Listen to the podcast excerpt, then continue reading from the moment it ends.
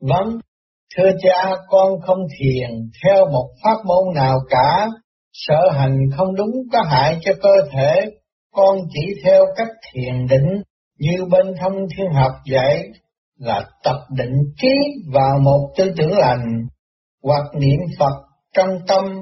hoặc quán tưởng đến vị Phật nào mình ưa thích để cho tâm được dần dần thanh tịnh. Thưa cha, cách thiền định để đạt tới sự thanh tịnh nội tâm như vậy có giúp cho âm dương tương hội phản bổn quần nguyên không? Hay bắt buộc phải theo cách luyện tinh để quy tam bửu, tạo thanh thai mới được xin cha dạy cho chúng con rõ. Đáp, pháp môn luyện đạo, dụng pháp luân nghịch chuyển tinh đi lên, quy tam bửu để tạo thanh thai, ấy là pháp tu tắc, là phương pháp luyện đan để quy tam hiệp ngũ, tạo anh nhi xa lợi hầu tiểu hồn nương theo đó mà phân lối trở về. Quy tam hiệp ngũ là sao? Là quy tam bửu hiệp ngũ khí,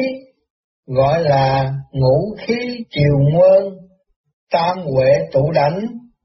Những pháp luyện đang khác nhau xưa nay đều là tam pháp bí truyền, tuy cách thức có khi hơi khác về mặt hình thức nhưng chung quy cũng chỉ là dụng cách vận pháp luân chuyển nguồn tinh đi lên, qua ra nguồn khí hiệp với nguồn thần. Cách vận pháp luân ấy cũng giúp đem thanh khí điển của trời đất và thanh lọc nội tạng, gồm khí ngũ hành về trung ương tức ngũ khí triều nguyên, điển khí ấy mới hiệp với nguyên tinh nguyên thần để tạo nên thánh thai xa lợi. Còn cách thiền định mà con đang hành đó là cách phổ thông trong quần chúng để giúp con người tập từ từ giết cái tâm, nhìn cái ý, gồm thần nhập định để đạt tới trạng thái thanh tịnh sáng suốt nội tâm. Khi con người mãi lo lắng, tính toán, ham muốn, vận động chuyện trần gian, mãi đắm chìm trong tham sân si hỉ nộ ái ố dục vân vân thì tự nhiên tam bửu hao mòn ngũ tạng suy vi ngũ hành phân tán. Khi con người chủ động được phạm ngã chế ngự được lục căn khóa con hỷ tâm xiềng con ngựa ý bế ngũ quan nhãn nhĩ tỷ thiệt thân không cho vọng động trần gian nữa thì bản thể được thanh tịnh, bản thể được thanh tịnh thì tự nhiên tam bửu quy tụ, khí ngũ hành nhờ đó mà từ từ gom về trung ương, tức là ngũ khí triều nguyên, khi ấy mới hiệp cùng nguyên tinh, nguyên thần để tạo thanh thai xa lợi. Cho nên cách thiền mà con đang hành đó cũng giúp con định trí để gom thần. Hồi quan phản chiếu và khi con đạt tới trạng thái thanh tịnh nội tâm thì cũng có kết quả như con dùng bí pháp luyện đan vậy. Tuy nhiên, cách này nghi chậm hơn là cách con biết dùng bí thuật để đem khí dương của thiên địa vào bản thể thanh lập ngũ tạng, tác động để gom khí ngũ hành nghịch chuyển tinh đi lên, hiệp với nguyên thần để quy tam bửu, cho nên nếu con quyết tâm giải thoát và muốn được tiến bộ nhanh thì con nên theo pháp tu tắc dùng bí thuật để phân luyện. Hiện nay pháp môn vô vi quyền bí học này cũng là một phương pháp luyện đan, nhưng đã được Thượng Đế chuyển cho phổ truyền công khai trong quần chúng vào giai đoạn cuối của hạ quân mạc kiếp hầu nhân loại có chiếc chìa khóa quý báu để khai thiên môn, mà trở về phản bổn quần nguyên, âm dương hiệp nhất. Pháp này tương đối dễ hành và không đến nỗi nguy hiểm, có thể phổ truyền cho quần chúng Rồi đây từ từ những pháp môn luyện đạo mà cách thức có thể phổ thông cho con người sẽ được Thượng Đế chuyển cho công khai quá. Đây là hồng ân của Ngài ban cho Trần gian vào kỳ đại xá này của trời đất. Vậy con hãy tận dụng chiếc xe tốt trở về, chớ bỏ lỡ cơ hội. Vì có điều dù con hành pháp luyện đạo để tu tắc, nhưng nếu con không lập hạnh giải thoát, tâm ý cứ vận động sự đời,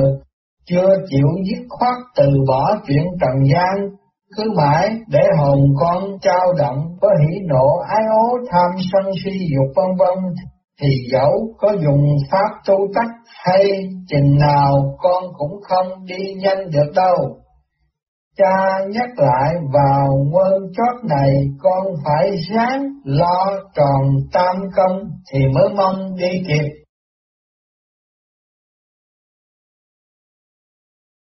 Vâng, thưa cha có người cho rằng làm việc cũng là một cách thiền. Khi mình chú tâm vào lo công việc thì đấy cũng là thiền. Nhưng cách thiền này lại hữu ích cho xã hội hơn là cách ngồi nhập định cho được thanh tịnh, chỉ để cho một mình mình được hưởng. Tư tưởng này có hợp lý không? Xin cha cho con rõ. Đáp, này con, khi con chú tâm vào một công việc để làm tròn bổn phận làm người và để phục vụ xã hội thì đấy cũng là một cách định trí tập thiền. Điều đó đúng nhưng khi nói rằng việc ngồi công phu để được thanh tịnh không đem lại hữu ích cho xã hội, điều này sai. Thực ra một con người đạt được sự ổn định, sự quân bình, sự sáng suốt nội tâm mới thật hết sức hữu ích cho xã hội. Chính sự sáng suốt ổn định đó là những điều kiện tốt đẹp cần thiết để họ phục vụ hữu hiệu cho tha nhân. Kẻ sáng suốt thanh tịnh bao giờ cũng đóng góp được nhiều cho sự an vui của kẻ khác. Còn kẻ kia tuy chú tâm vào việc nhưng lại quá lo âu điều thành bại, quá vọng động vì công việc, khiến trí óc rối loạn, thần kinh căng thẳng lao tâm tổn trí nên thần tán, khi hao, điển mất lục phủ ngũ tạng do đó bị suy yếu, gây tổn hại sức khỏe cho thể xác lẫn tinh thần. Đây là những điều kiện xấu gây trở ngại lớn cho việc phục vụ xã hội nhân quần. Có thể nói, kẻ này có thiện chí phục vụ nhưng lại bất trí vậy. Trường hợp này không thể gọi là thiền, vì thiền ắt phải có định ở đây không có thể nói là định vào công việc mà động vì công việc thì đúng hơn. Con phải biết rằng một người đạt được sự ổn định, quân bình, sáng suốt khi làm việc thì đem hết khả năng và lương tâm ra phục vụ, không lơ tâm bê trễ nhưng lại không vận động vì việc. Có thành thì tốt, có bại ấy lẽ thường ở đời này không vì thế mà chán nản, buồn rầu, loạn tâm, khổ trí. ấy vậy mà việc lại ít khi gặp bại, nhờ biết giữ ổn định sáng suốt trong công việc, làm việc mà không vận động vì việc, nhưng vẫn sáng suốt điều hành chu đáo việc với tất cả lương tâm và khả năng phục vụ ấy là lối làm việc của bậc thượng nhân cao kiến vậy. Cho nên cha khuyên các con dẫu công việc nhiều đến đâu, mỗi ngày con nên dành ra ít nhất cũng hai tiếng đồng hồ vào giờ tí để công phu thiền định. Giờ này là lúc mọi vật đều an nghỉ sau một ngày náo nhiệt. Rồi thì trong tư thế tĩnh tọa, con hãy buông bỏ hết thế sự, nhìn cái tâm, nhiếp cái ý, bế ngũ quan đoạn lìa với thế giới bên ngoài để quay vào trong lắng nghe tiếng nói của chân ngã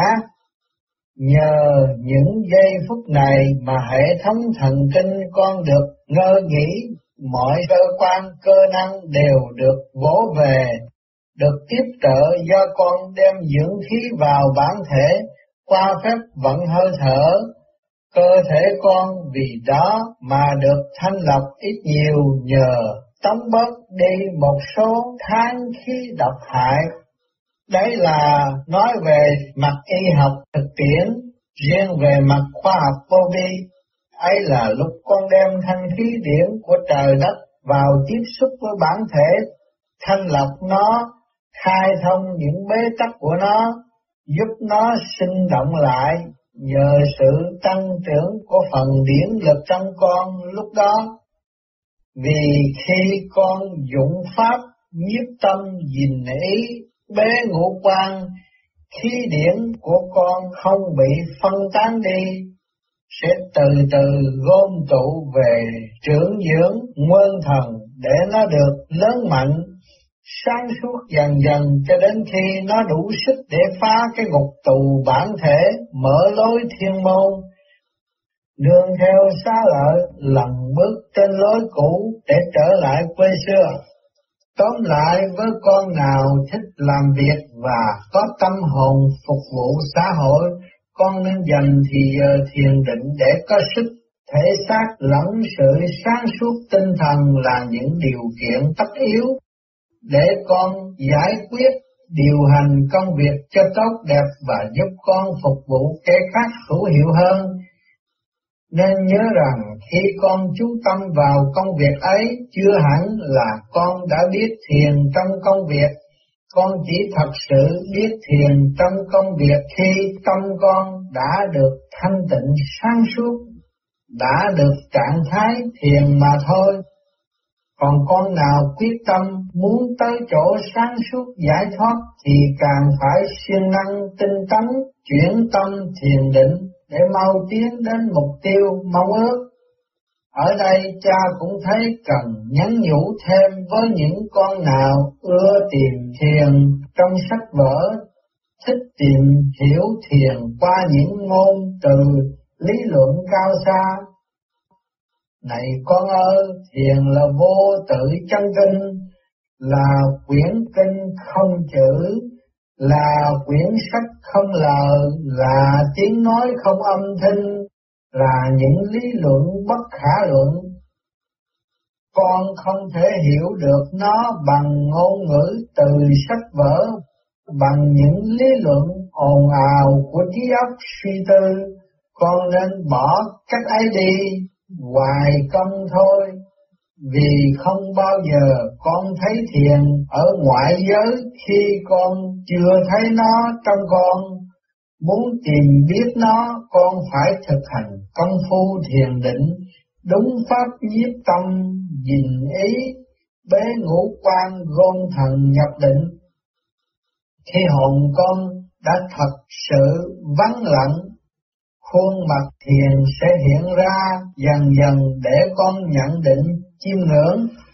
và rồi trong trạng thái đó con sẽ đọc được những dòng kinh không lời cao siêu thâm biên, được nghe những tiếng nói vô thinh quyền diệu lân lân và con sẽ thỏa mãn sự tìm hiểu của con bằng bất khả luận bàn. Tóm lại đừng tìm thiền bên ngoài vô ích,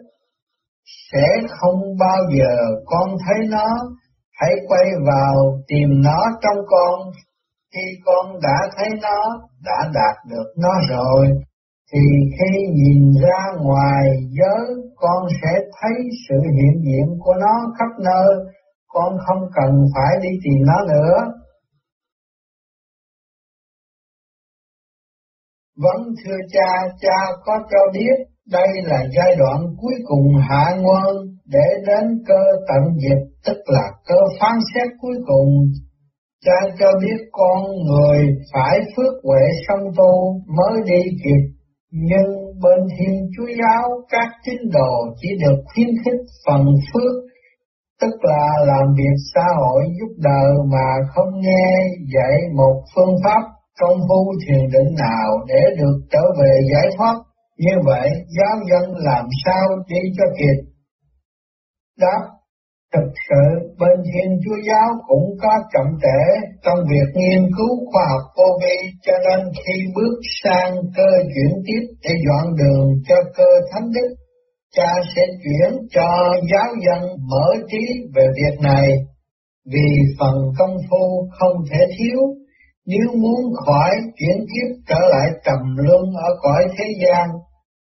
Muốn giải thoát thì phải công phu thiền định để điển âm dương trong bản thể được giao hòa, tạo nên thánh thai xá lợi. Có thánh thai xá lợi, hồn con mới về được cõi hư linh siêu thoát mà thôi. Nếu con chỉ tu có phần công quả, sau khi bỏ xác con sẽ được hưởng phước một thời gian ở cõi thánh giới rồi phải chuyển kiếp trở lại thế gian để tiếp tục tiến hóa cho đến khi phần trí tuệ được đến cõi giải thoát. Vì vậy, rồi đây sẽ có một số bên Thiên Chúa Giáo được chọn tiếp ân Thánh Linh để hướng dẫn giáo dân hành pháp thiền định hầu được về cõi giải thoát. Vì pháp thiền định không phải chỉ dành riêng cho Phật giáo hay lão giáo vân vân tôn giáo nào cũng có thể áp dụng để đạt tới thanh tịnh sáng suốt nội tâm và tạo điều kiện cho mình gần gũi hơn với đấng mà tôn giáo mình thờ phượng. Chẳng hạn các con tôn giáo có thể tọa thiền, tập trung tư tưởng để chiêm ngưỡng Đức Chúa Trời. Nếu con nào có bạn người tôn giáo, con nên chỉ dẫn pháp vô vi, quyền bí học để giúp nó khỏe mạnh, xác thể và sáng suốt tinh thần. Phần lời nguyện con dạy nó niệm xin cúi lạy Đức Chúa Trời hay Đức Thượng Đế cũng được chứng minh con tu hành đắc đạo và tưởng Thượng Đế trên đầu, răng kè răng co lưỡi, phần thiền định thì con khuyên nó nghĩ tư tưởng trở về hợp nhất với Thượng Đế như vậy, để nó khỏi nghi ngại, hoang mang và để nó thấy rằng Pháp Thiền chỉ giúp nó tiến đến gần hơn đấng mà nó hằng thờ phượng đó thôi. Và rồi, nếu nó chịu chuyên tâm tinh tấn hành Pháp, có khi nó sẽ được thấy Chúa bằng huệ nhãn, được xuất hồn lên gặp Chúa ngay khi nó còn sống tại thế gian Hiện nay đã có một số ít là tu sĩ công giáo được cha chuyển ơn cho hành pháp thiền rồi được mở huệ khai khiếu, chứng nghiệm nhiều hiện tượng vô vi để biết thêm Phật, Chúa Giêsu cũng một gốc mà ra. Các con thiên chúa giáo không chịu chú ý rằng trước khi ra hành đạo, cứu dân độ thế, Chúa Giêsu đã tự cô lập trong sa mạc nhịn đói bốn chục ngày để thanh lập bản thể, gom thần nhập định hầu được tiếp xúc và nhận ân điển của Đức Chúa Cha truyền ban sứ mạng ra mở đạo chế độ quần sinh. Đấy là Chúa đã nêu gương cho nhân loại thấy rằng muốn được gần gũi tiếp xúc với Thiên Chúa, con người phải tìm vào cô đơn, đắm chìm trong sự vắng lặng của nội tâm, gạt bỏ mọi tư tưởng thế sự để linh hồn quy về hợp nhất với đấng tạo hóa. Đây là gương Giêsu dạy loài người tìm về thiền định để tạo điều kiện tốt gần gũi và hợp nhất với Thiên Chúa. Giáo dân đọc đoạn quan trọng này trong phúc âm mà chẳng bao nhiêu đứa chịu chú ý nơi gương Chúa cũng như các con bên Phật giáo đọc lại cuộc đời Đức Phật mà không biết noi gương Phật. Các con muốn về Niết Bàn, muốn tới cõi hư linh để thoát vòng luân hồi chuyển kiếp mà chỉ lo thờ lạy tượng cốt. Xin Phật ban phước điều nọ điều kia hoặc xin Phật cứu độ linh hồn cho con được về cõi Phật như vậy, chừng nào các con mới thoát vòng tư khổ để về đến nơi giải thoát? Sao các con không thấy rằng Phật được về tới Niết Bàn đâu phải nhờ thờ lại tưởng cốt nào hay nhờ tụng kinh gõ mở. Có lúc nào trong giai đoạn tu hành của Phật con thấy Phật đốt nhang vật tụng kinh gõ mở mà được đắc đạo không? Con thấy rõ rằng Phật phải hành công phu, gôn thần nhập định hồi quan phản chiếu bản thể thanh định tâm ý không không, nhờ đó mà quy tam bửu hiệp ngũ khí tạo được xa lợi nguyên thần được siêu sức, rồi đạt tới cho âm dương hiệp nhất thanh tịnh như an lạc niết bàn. Các con Phật tử ngày nay chỉ lo bái sắm tượng cốt tụng kinh gõ mở ea cho Phật nghe để Phật phò hộ, chứ không tìm thấu đạt lý kinh để rồi dứt bỏ vọng tâm tìm cơ siêu sức, noi gương Đức Phật gom ý trụ thần, tinh tấn siêng năng trau dồi thiền định, có vậy mới mong thoát vòng lục đạo, tứ khổ luân hồi đạt đến cao siêu về nơi giải thoát. Cho nên trải qua bao nhiêu ngàn năm các tôn giáo bị biến cải dần dần đi đến chỗ thấp chân truyền, chánh pháp quần khai với xưa đều lọt vào tay phàm nên đã bị cái sửa biến dạng suy thoái làm hư mối đạo. Bên nhờ giáo, các hàng nho sinh hậu lai phần đông học thuộc lầu, ba mớ chữ trong tứ thư, ngũ kinh để lề đám dân ngu, hoặc để mưu cầu danh lợi, quyền cao lộc cả chống quan trường, chứ không phải học để mở mang trí tuệ lo tu tâm dưỡng tánh, trao dồi hạnh nết, để biết cư xử sao cho vẹn đạo làm người, cho trọn nhân đạo, hầu có nền tảng chắc chắn đi vào thiên đạo. Còn lão giáo dạy lý quyền cơ lễ lý nhiệm của bộ máy âm dương trời đất đã bị thoái hóa từ chỗ vô vi cao viễn xuống những trò mê tín dị đoan, phô trương phù phép, đầm bóng, hô phong quán vũ vân vân, bày vẽ cho con người ham thích cái quyền hoặc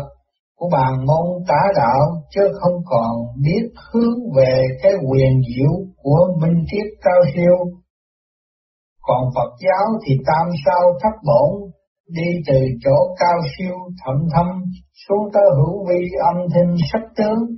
giới tu hành phần đông câu nệ vào kinh điển, nhưng lại không tìm đạt thấu lý kinh để hiểu chân lý. Phật dạy quay vào trong để tìm Phật tánh, Phật tử lại cứ phóng tâm ra ngoài ngoại giới, lo tụng kinh, gõ mỏ lễ bái, cúng lạy ông Phật gỗ, xi măng, để xin được hộ trì. Thế nên dần dần xa vào chỗ mê chấp sắc tướng, sai chân truyền không đi đến chỗ siêu diệu. Do đó mà linh hồn không lên được chỗ giải thoát, phải trở lại chuyển kiếp luân hồi để học hỏi tiến hóa nữa. Còn bên Kitô giáo thì hội thánh La Mã chỉ lo củng cố vương quyền,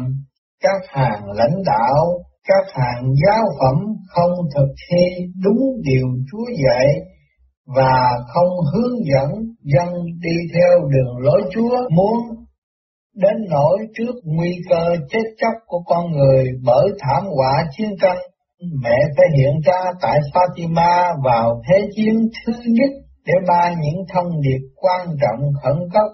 nghiêm khắc cảnh cáo giáo hội La Mã và tín đồ Kitô giáo rằng phải tức khắc lo ăn năn đền tội, thực thi đúng đường lối Chúa dạy, và mẹ đã truyền cho giáo hội phải làm gương cùng kêu gọi giáo dân ăn chay trường. Ăn chay theo ý Chúa là không ăn thịt loài thú, tức dùng rau quả ngũ cốc. Điều đó hết sức quan trọng để cứu dân thoát cảnh giết chóc tương tàn do nghiệp sát đã lôi cuốn hàng triệu con người vào cảnh máu đổ thịt rơi bởi những cuộc chiến tranh khốc liệt mà thảm họa quỷ diệt của loài người sẽ không sao tránh khỏi. Đấy là hồng ân Thiên Chúa ban rải để cứu rỗi con người qua phép lạ Fatima, nhưng từ ấy đến nay giáo hội đã chẳng sửa sai được điều gì đáng kể. Cho nên cha cho biết nếu tình trạng cứ tiếp tục như vậy rồi đây giáo hội La Mã sẽ hoàn toàn sụp đổ trước cuối thế kỷ này để thể hiện lời tiên tri của Đức Mẹ. Có thể nói đây là giai đoạn suy bại của các nền tôn giáo cũ nên còn gọi là thời kỳ mạt Pháp. Vì vậy, vào giai đoạn tới, khi cha thật sự công khai xuất hiện ở cơ chuyển tiếp mối diện đạo đức cao siêu sẽ được tu chỉnh để phục hưng và đi vào cơ quy nhất. Cơ quy nhất là gì? Là tam giáo quy nguyên ngũ chi hiệp nhất. Tam giáo quy nguyên là ba tôn giáo cổ, tức nho, thích, lão, phải quy về một. Còn ngũ chi hiệp nhất tức là nhân đạo, thần đạo, thánh đạo, tiên đạo, Phật đạo, phải hiệp về một gốc. Vậy có nghĩa là tất cả các chi phái, các tôn giáo khác nhau trên thế giới đều nằm trong ngũ chi này và sẽ đến lúc phải quy về cõi nguồn là Thượng Đế mà thôi. Vì các tôn giáo chi phái đều là những phương tiện khác nhau, cha cho xuống thế để mở diện mối đạo hướng dẫn nhân loại tiến hóa đi lên những phương tiện này thuộc về khối thanh, thuộc về cái lực tốc lành của cạn khôn để kéo con người lên chỗ sáng suốt. Con người vì vô minh mê chấp nên phân biệt đạo người đạo ta, đạo người thấp đạo ta cao, chỉ có đạo ta là chân lý. Nó không hiểu rằng tất cả đều từ một cội nguồn Phật, Chúa, Lão, Khổng, hay các giáo chủ khác đều được Thượng Đế giao sứ mạng xuống thế vào những thời kỳ khác nhau, ở những địa phương khác nhau, để hoàn hóa mối đạo mở trí khai tâm cho dân biết điều thiện lành, đạo đức, hầu tiến hóa trở về với Thượng Đế đây là những phương tiện mà Thượng Đế gửi đến các tiểu hồn của Ngài để nó vạch lối tìm lại quê xưa. Con người ngu muội chưa hiểu chân lý nên đố kỵ tị hiềm, chấp ta ngã mạng, đi đến chỗ gây chia rẽ phân biệt giữa các tôn giáo chi phái, không thực thi đúng tinh thần từ bi bác ái và những điều giảng dạy của các vị giáo chủ. Khiến cơ đạo phải ngửa nghiêng, mà hễ cơ đạo ngửa nghiêng thì đời phải hỗn loạn. Cho nên sắp tới đây ta sẽ bước ra để lo cơ quy dứt cơ này là đại cuộc của đất trời mà cũng là đại cuộc của linh hồn các con.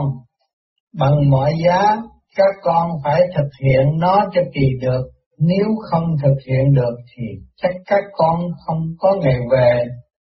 Vì nếu các con không quy hiệp được, có nghĩa là các con chưa chịu hòa đồng, chưa thực hiện hòa ái, còn chấp nê đố kỵ, tâm tánh còn hẹp hòi, công cao ngã mạn, còn thiếu đức từ bi bác ái, nhân tính chưa tròn làm sao đủ tiêu chuẩn để được chọn vào cơ thánh đức. Con phải biết tinh thần hòa đồng, biết sống tình huynh đệ giữa con người với nhau, không còn chút phân biệt là trình độ tối thiểu để sống nguyên thánh đức. Vì cha cho con rõ, kỷ nguyên thánh đức là nguồn của thế giới đại đồng Xã hội này được dựng lên bởi con người biết yêu thương kính trọng nhau, xem nhau như huynh đệ, không còn phân biệt màu da chủng tộc, tôn giáo giai cấp. Con người của xã hội này phải có trình độ tiến hóa cao về đạo đức tinh thần, về lòng từ bi bác ái. Cho nên nếu con nào còn bản tất chấp nê, đố kỵ hẹp hòi chia rẽ không biết hòa đồng, không thực thi hòa ái, thì đương nhiên sẽ bị gạt lên khỏi sổ Long Hoa,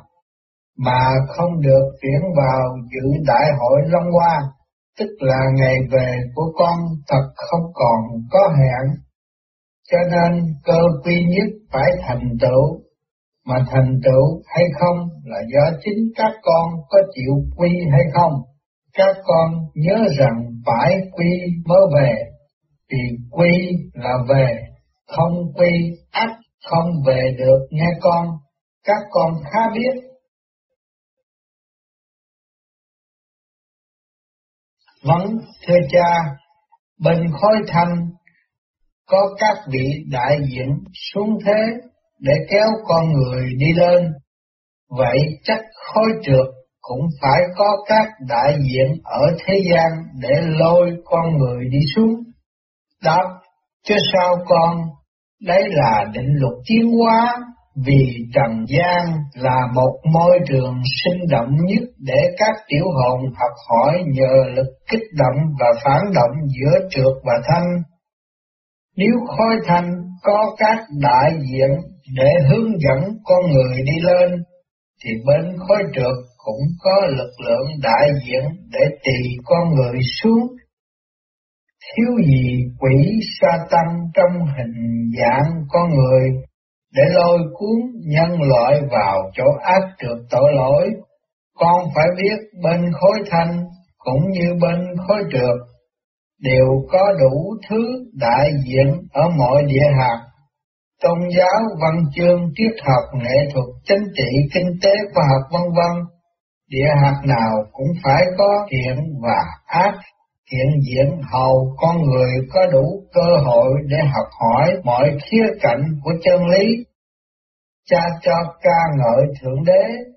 rồi cho phủ nhận Thượng Đế,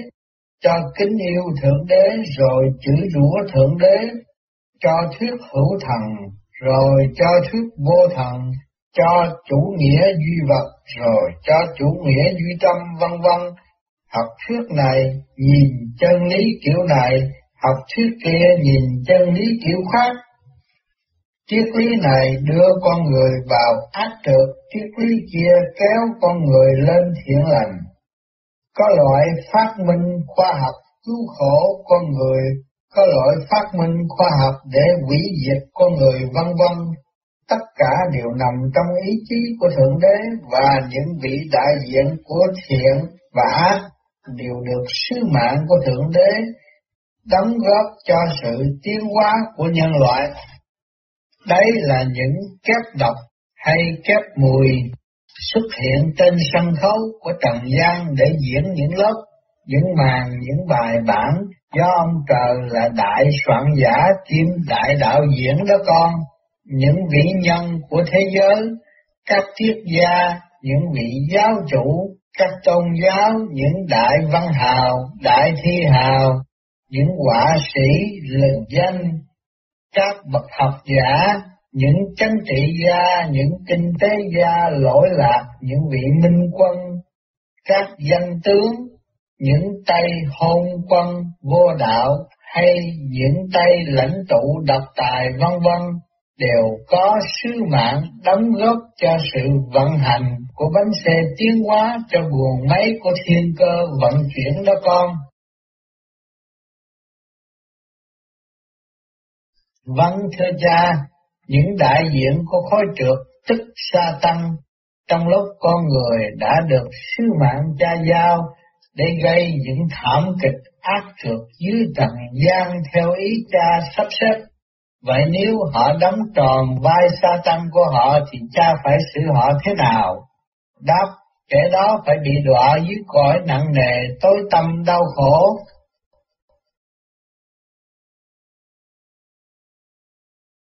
Vâng, thưa cha, dù họ gieo tội ác nhưng đấy là sứ mạng theo ý cha muốn, tức là có công. Đáp, đúng vậy, nó đã làm tròn sứ mạng mà cha muốn, tức là phải có công cho con, vì vậy cha đã thưởng cho nó bằng cách đọa nó đó. Như vậy là cha đã cho nó hưởng cái quả mà nó đã có công gieo trồng và vun sới đó con. Khi hiểu rồi thì phạt là thưởng, thưởng là phạt. Tóm lại chỉ là định luật, con có công gieo cái gì thì con sẽ được hưởng cái ấy đó thôi. Vâng, thưa cha, trong việc làm của kẻ ác đó, cha có trách nhiệm xếp đặt, vậy cha có chịu quả báo không? Đáp, có chứ con, cha đã sắp xếp điều đó, tất nhiên cha phải gánh lấy quả báo, gánh bằng cách nào? Cha gánh chịu quả báo ngay trong kẻ bị đọa đầy đó con, vì nó là một chiếc hồn của cha, nó bị đọa đầy, tức là cha bị đọa đầy qua nó đó, cho nên ngay giờ phút này Thượng Đế cũng đang bị vùi dập, bị đọa đầy, chịu trầm luân gánh lấy quả báo trong cảnh nặng nề tối tâm đau khổ của cõi địa ngục qua các tiểu hồn tội lỗi đó con. Nói tóm lại, rốt rồi, tất cả mọi sự kiện đều từ cha, đều do cha, đều là cha. Cha là bầu gánh, kim đại đạo diễn, kim soạn giả, kim diễn viên, đạo kép chánh, phụ, độc, mùi, vân vân. Cái nào cũng là cha hết. Cha viết tuồng, cha dựng cảnh rồi cha diễn cả vai độc lẫn mùi, cả ác lẫn thiện, qua các diễn viên đạo kép tức là tiểu hồn của cha đó con, cho nên cha vừa là nguyên nhân, vừa là hậu quả, vừa là khởi điểm, vừa là chung cùng. Đây là chân lý vô cùng vĩnh viễn và bất biến.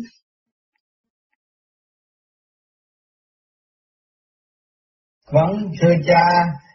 cha bảo trong càng khôn bao giờ cũng còn khói trượt, như vậy bao giờ địa ngục cũng phải còn đó. Thế thì Đức A-di-đà đã lập 48 lời nguyện quá lớn, Vậy biết bao giờ Ngài làm tròn để về được ngôi chánh giác? Đáp, con nói đúng sự hiện hữu của địa ngục không bao giờ bị xóa đi trong chân lý. Khối trượt bao giờ cũng còn đó vì khối trượt mà mất đi thì càng không phải sụp đổ tức khắc. Bởi vậy A-di-đà phải làm việc đời đời con A Di Đà Phật hay vô lượng quan Phật là ngôi vị tượng trưng các lực lượng sáng suốt của càn khôn. Lực sáng suốt này phải làm việc đời đời trong chân lý,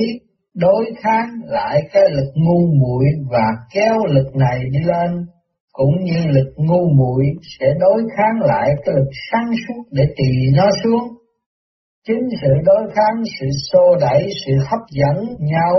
của hai lực này đã tạo nên sinh lực tiến hóa không ngừng của càng khôn và nuôi nấng bảo vệ sự sống hằng hữu của chân lý bất biến. Cho nên A Di Đà không bao giờ làm tròn lời đại nguyện để rồi không bao giờ về đến ngôi chánh giác. Thật vậy A Di Đà phải luôn luôn ở ngôi vị của cái thanh cái sáng suốt và không bao giờ ở ngôi chánh giác, tức là cái biết chân chánh của càng không cả. Tại sao vậy con? Vì cái biết chân chánh gồm cái biết thanh và cái biết trượt, hay nói cách khác là gồm cái biết sáng suốt và cái biết ngu muội. Hai trạng thái biết này phải thể hiện cùng một lúc để hình thành cái biết chân chánh hay chánh giác. ngồi chánh giác ấy là ngôi thượng đế hay ngôi chân lý tối thượng vậy, cho nên A Di Đà Phật sẽ đời đời ở ngôi sáng suốt, chứ không ở ngôi chánh giác. Các con nên phân biệt rõ.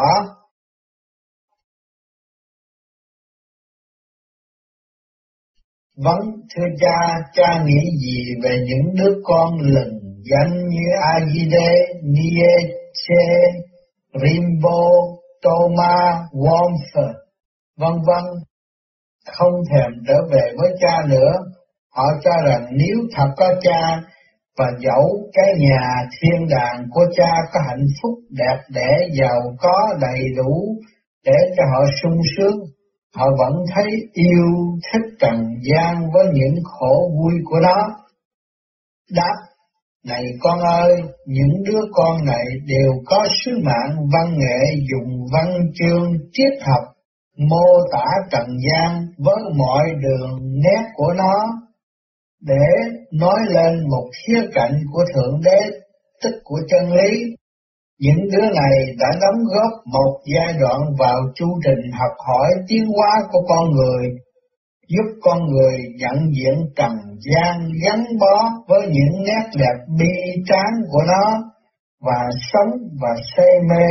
và yêu thương mãnh liệt những hương vị ngọt ngào đắng cay chua chát mặn nồng những nét bi hài, xấu, đẹp thiện, ác của con người trần và cuộc sống trần gian. Đây là làm công việc phát quả một góc cạnh của Thượng Đế đó thôi. Con hỏi cha nghĩ gì về sự chối bỏ đường về nhà cha của chúng nó? Cha sẽ trả lời rằng chuyện ấy chẳng có gì ngạc nhiên khi chúng chưa hiểu căn nhà của cha phong phú vô cùng tận, những gì chúng yêu thích cũng đều có cả trong đó, chỉ vì chúng chưa biết cái chúng yêu thương chỉ là một góc cạnh nhỏ bé trong căn nhà vĩ đại đó thôi. Này con ơi, nếu con thích cái đẹp trần gian hơn cái đẹp thiên đàng, con lại càng nên trở về ngôi Thượng Đế để thưởng thức nó trọn vẹn. Vì con nên biết không ai yêu thương trần gian hơn Thượng Đế, không ai đắm mê gắn bó thiết tha nồng nàn với nó hơn Thượng Đế, cũng không ai ở vị trí nếm hưởng thụ tất cả những nét tế nhị và phức tạp của nó hơn Thượng Đế. Chỉ có cha mới thật biết trần gian, mới thật hưởng, thật nếm đầy đủ mọi hương vị, từ tanh hôi đến thơm tho, mới chiêm ngưỡng sâu sắc mọi đường nét vụng về thô thiển tinh vi tế dị, mới ngắm nghía trọn vẹn những cảnh sắc sâu xa nhớp nhúa mỹ lệ thanh tao của trần gian. Con có biết rằng mỗi giây, mỗi phút Tư tưởng tình yêu và ý lực của Thượng Đế rung động không ngừng trong từng hơi thở, từng tế bào đang di động trong cái sinh hồn của Trần gian không? Tóm lại Trần gian chính thật là một góc cạnh trong vô số góc cạnh của ngôi nhà xưa vĩ đại mà các con đã từ giả ra đi, không muốn hẹn ngày về nó là một trong những nét đẹp dị biệt của Thượng Đế hay của chính nó đó thôi. Này hở, cùng tử, cùng tử đứa con nghèo khổ, túng quần ám chỉ con người tả tơi nghèo khổ, trải qua bao kiếp sống trầm lưng dưới cõi trần. Đây là danh từ đã được dùng trong câu chuyện ngày trở về của cùng tử trong diệu pháp liên hoa kinh phần thứ tư chuyện của cùng tử của Phật giáo. Hãy tìm về mái nhà xưa để biết thưởng thức thật sự mọi nét đẹp của con đi. Tìm về nhà cha, tức con tìm về con để thật biết mọi bản chất của con và thật biết hưởng mọi bản chất này đó thôi.